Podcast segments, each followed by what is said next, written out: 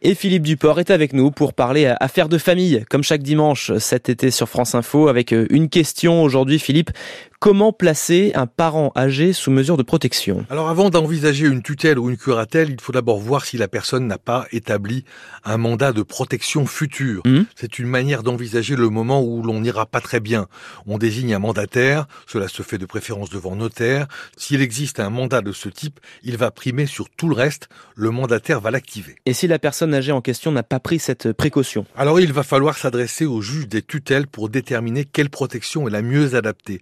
La personne qui va faire cette démarche peut être la personne âgée elle-même, Mmh. c'est plutôt rare, le conjoint, paxé ou concubin, tout parent ou allié, ou même un ou une amie de toujours. Mais avant de se tourner vers le juge, j'imagine qu'il faut obtenir un- une sorte de justificatif, faire une démarche officielle. Oui, c'est de recueillir le certificat médical circonstancié par un médecin inscrit sur la liste du procureur de la République. Très important, ce certificat établi par un médecin expert, décacheté que par le juge. Et à quel moment on peut décider de lancer ce genre de procédure, Philippe? C'est une mesure grave, m'explique maître Andrea Plumel, avocat spécialiste en droit de la famille au barreau de Paris. La personne ne doit plus être en capacité de pourvoir à ses intérêts. Être simplement dépensière, par exemple, ne suffit pas. Et il y a plusieurs types de protection. On va faire du sur-mesure. La plus légère est la sauvegarde de justice. Elle est temporaire et dure un an. Plus fréquente est la curatelle pour les personnes qui ont besoin d'une assistance. Et plus fréquente encore est la curatelle renforcée.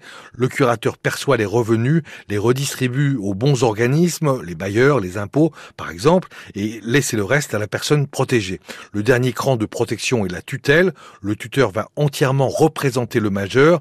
Il va s'occuper de ses revenus, déclarer et payer les impôts, placer les fonds. Mais attention, il peut y avoir un contrôle du juge pour certains actes les plus graves, tous ceux qui touchent au logement par exemple. Si des différends font que la famille ne peut s'en occuper, le juge des tutelles peut nommer un mandataire judiciaire Hmm. dont c'est le métier. Merci pour toutes ces explications qu'on retrouve sur franceinfo.fr. C'est mon affaire avec Philippe Duport.